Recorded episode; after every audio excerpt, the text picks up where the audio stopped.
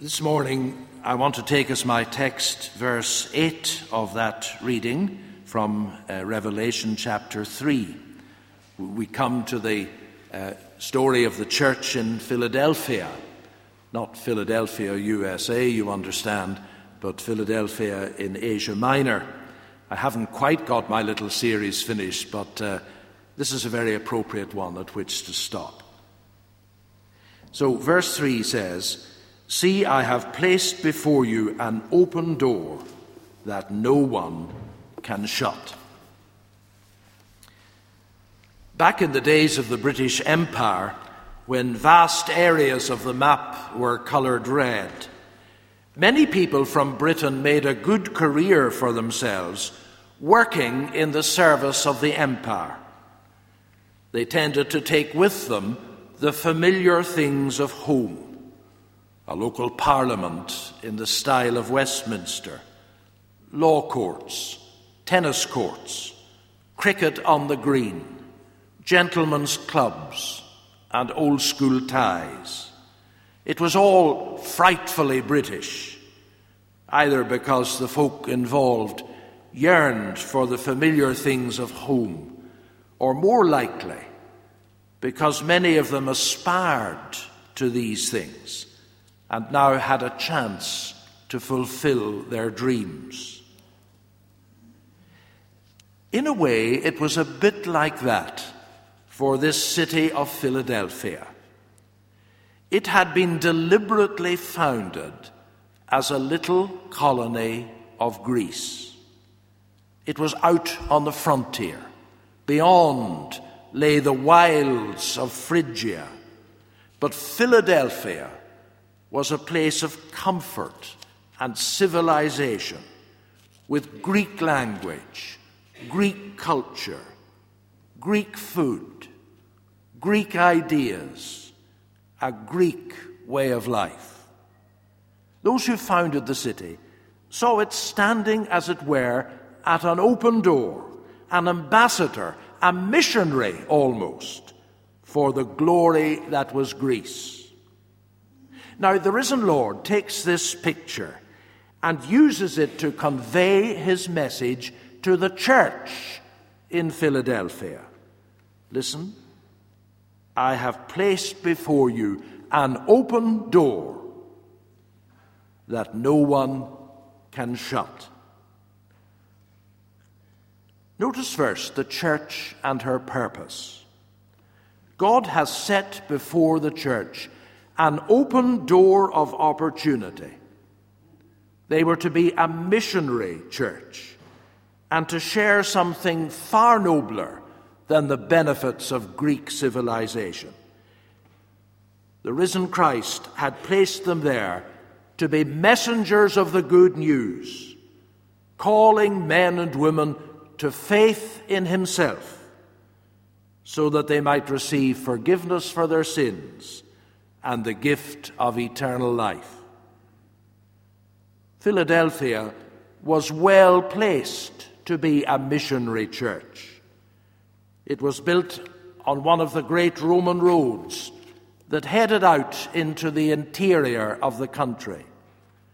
Merchants and traders, as well as Roman soldiers, passed through the city on their ways to and fro. What a place for Christian witness. What a place for missionary opportunity. You know, when you think about it, every church has its own particular opportunities given to it by Christ.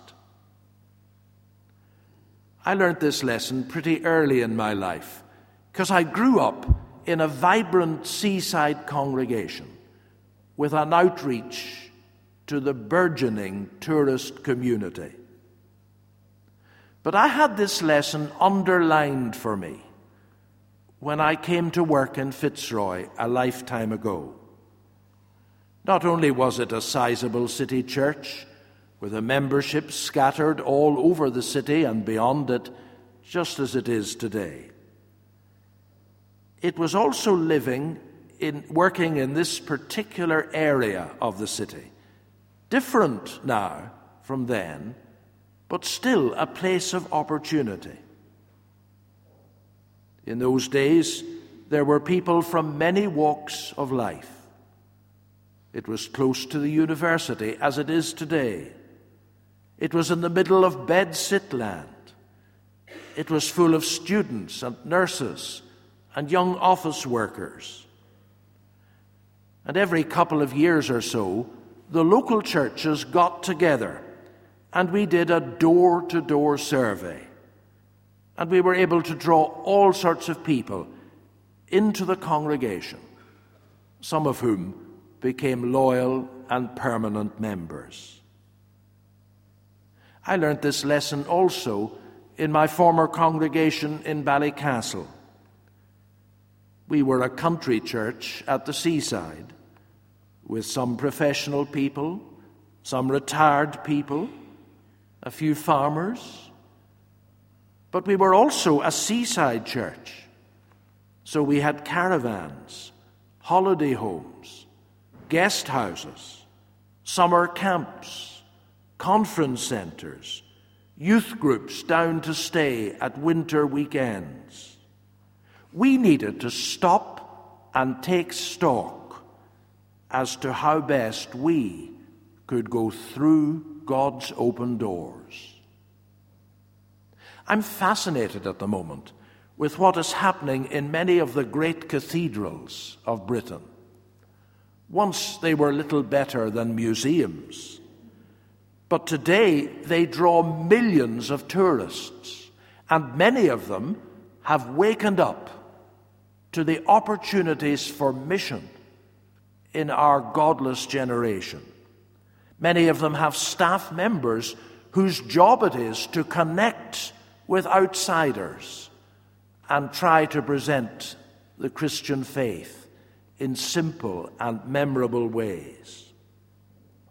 One thinks of a great congregation like All Souls Langham Place, just off Oxford Street. A generation ago, they wakened up to the fact that all the big stores on Oxford Street were in their parish, and they appointed a curate whose job it was to get to know those who worked in the big stores, many of them in digs in the city, some of them quite hard strapped for cash, many of them lonely troubled, ill at ease. Or one thinks of a congregation like Holy Trinity Brompton and how they have connected with a young adult generation, gifted, wealthy, progressive young people who have come in themselves and drawn in their friends through alpha courses or here's an example of a very different kind. I read recently about the tiny Church of Scotland parish church of Luss. Only a hundred souls belong in that congregation. But it has been described as the jewel in the crown of Scotland's first national park. 75,000 visitors pass through that little church every year. And they have wakened up to the possibility. They are seeking, not least through their internet, to plan new and imaginative ways of connecting with people and sharing the gospel. I was speaking to a former assistant of mine this summer in a seaside congregation in Northern Ireland and they too have used the internet and have seen their visitor numbers strikingly increase over the past summer. There is not a congregation in the land, be it large or small, but has an open door of opportunity for mission. We need to work out what are the tasks God is guiding us to attempt for Him?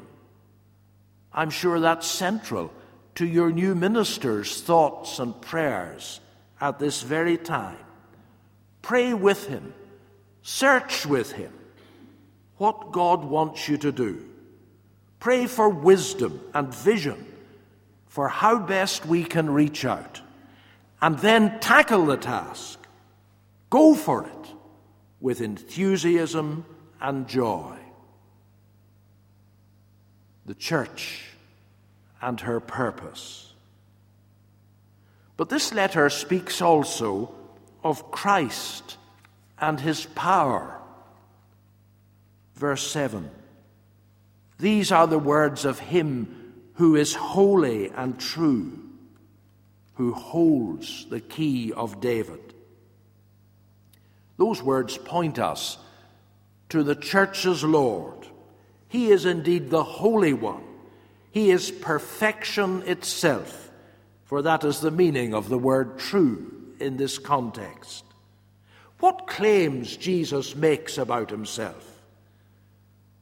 You remember his words that we used in our opening sentence this morning I am the way, the truth, the life.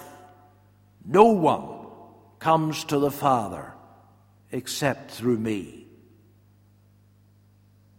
I am the resurrection and the life. He who believes in me, though he were dead, yet shall he live. And whoever lives and believes in me shall never die. What do we make of these words? As Christ himself asked his disciples, Who do you say that I am? Christians believe that Jesus is indeed truly and fully human and also truly and fully God. But how seriously do we take our own claims? If Jesus is truly God, and if all power has been given to him, then why are we so slow to believe him and trust him and obey him? and draw on his power. Look again at verse 7. He holds the key of David. In our Old Testament reading, we read about Eliakim, to whom alone was given the right to admit someone into the presence of the king. Our Lord Jesus admits those who believe in him into the very presence of God. And not only that, he opens to us doors of service, doors of opportunity to do the work he specially wants each of us to carry out for him. How does Christ guide us? How does He enable us to do His will? Listen. What He opens, no one can shut. And what He shuts, no one can open. I have placed before you an open door that no one can shut. Yes, sometimes Christ shuts a door and no one can open it. Do you remember how Paul and Silas wanted to go into Bithynia? They were sure this was the right thing for them to do. This was the next logical step in mission. But God shut the door and said to them, No, not Bithynia. He led them instead to Troas, where they were given the vision of the man from Macedonia pleading with them to come over and help them. And so they were given the opportunity to cross into Europe and to proclaim the gospel of Christ there with consequences of which we are the heirs today. We need to think carefully about the shut doors in our lives. Sometimes when we try to open a door, it shuts in our face and we feel disappointed, frustrated, maybe angry with God, when we ought to be thankful. For this is part of the way God guides us. And when He shuts one door, watch this space, for He will shortly open another. Sometimes He shuts a door, and sometimes He opens a door and no one can shut it. What a thrill it is when we see God's doors opening in front of us. Recently, I read these words written by Dr. John Stott. Thank God there are many open doors for mission in the world today. But we must also face the reality of closed doors elsewhere. One is the legal door, the power of hostile governments to curtail religious liberty. Another is the cultural door, the power of alien ideas to prejudice people's minds. A third is the ethnic door, the power of national loyalties to confuse religion with patriotism. And then this wonderful sentence We need to keep our eyes on the great key in Christ's hand. I love that phrase. We need to keep our eyes on the great key in Christ's hand. What doors has God set open for you? I've hinted at some already when I was talking to our little group of children. Maybe for you it's a Sunday school class that needs a teacher, some other job in the congregation that needs doing, some job that hasn't been invented yet, but would oil the machinery of this congregation. Maybe it's some piece of service in the local community that's crying out for Christian presence. Maybe it's a neighbor who has asked for your prayers. Maybe it's someone, and what they're really asking you is, How can I be a Christian? And what would it mean for me? And would God have me as one of his followers? Moments like that come in so many of our lives if we take them. See, I have set before you an open door, and no one can shut it. The door is open wide.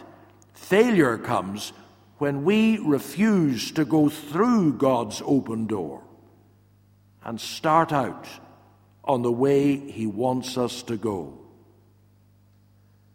The church at Philadelphia was only a small congregation in an alien community, but it didn't fail. And this letter is a letter of praise for a church that had learned to lean on Christ and draw on his power.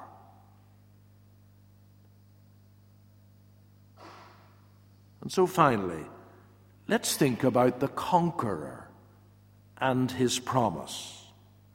Like all the rest of these seven letters, this letter finishes with words of promise for those who are faithful to the Lord and who take up the challenges he sets before them.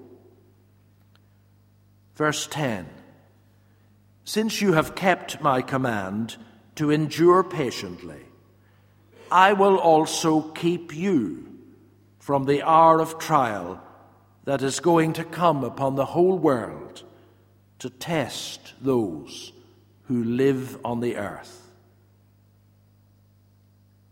Christ promises that God will protect his people and give them the strength they need for every hour of testing. Verse 9 I will make those who are of the synagogue of Satan, who claim to be Jews, though they are not, but are liars, I will make them come and fall down at your feet and acknowledge that I have loved you.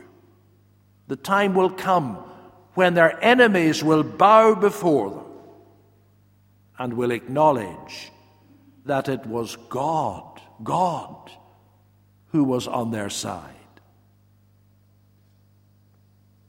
Verse 11 I am coming soon.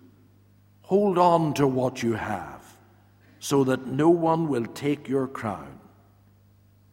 And so it goes on. Two very interesting points in these verses. Let me read from a little further down. Never again will he leave it, the temple of God. Never again will the one who overcomes leave it. I will write on him the name of my God and the name of the city of my God, the New Jerusalem, which is coming down out of heaven from my God. Two very relevant facts lie behind these words.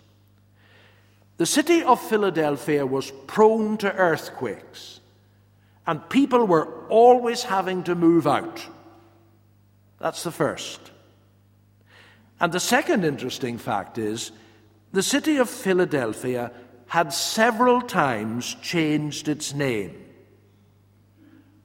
But what the risen Christ is saying here is this those who are faithful will not have to move out anymore. There awaits them an eternal home secure and indestructible. And I have written upon them the name of things that cannot change, the name of God, the name of heaven, the name of Christ Himself. They belong to Him, and their true home is not in any earthly city, but in that city that is to come, whose builder and maker is God. One final little thing. As you look around this church, you see some memorial plaques. Listen to the start of verse 12. Him who overcomes, I will make a pillar in the temple of my God. Just as we have memorials in many of our churches, so too in the temples of the ancient world. Today, they are crumbled into the dust. Only fragments remain to give us a clue to what they once were. But the risen Christ says to his believing people, My dear friends, you have a memorial that will abide. You are not dead. You will be gloriously alive.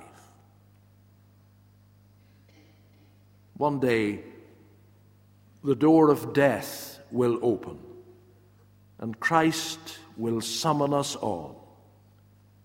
No one can shut that door, and no one can refuse to make that journey.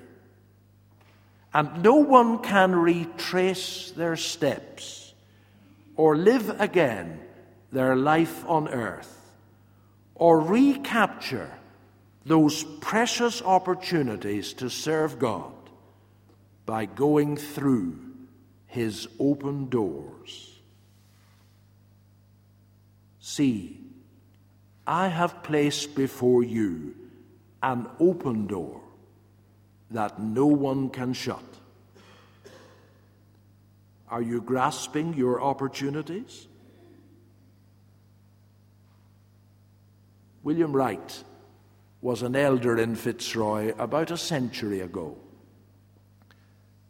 And he wrote a hymn which found a place in the Revised Church Hymnary and in CH3 and in the New Irish Presbyterian Hymn Book.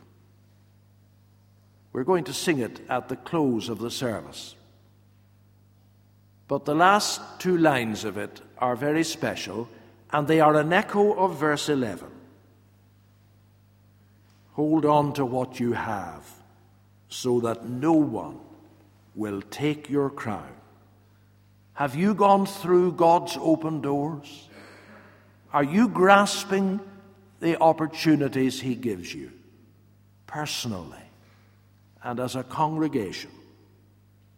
Then, O my soul, if faithful now, a crown of life awaits thy brow. Let us pray.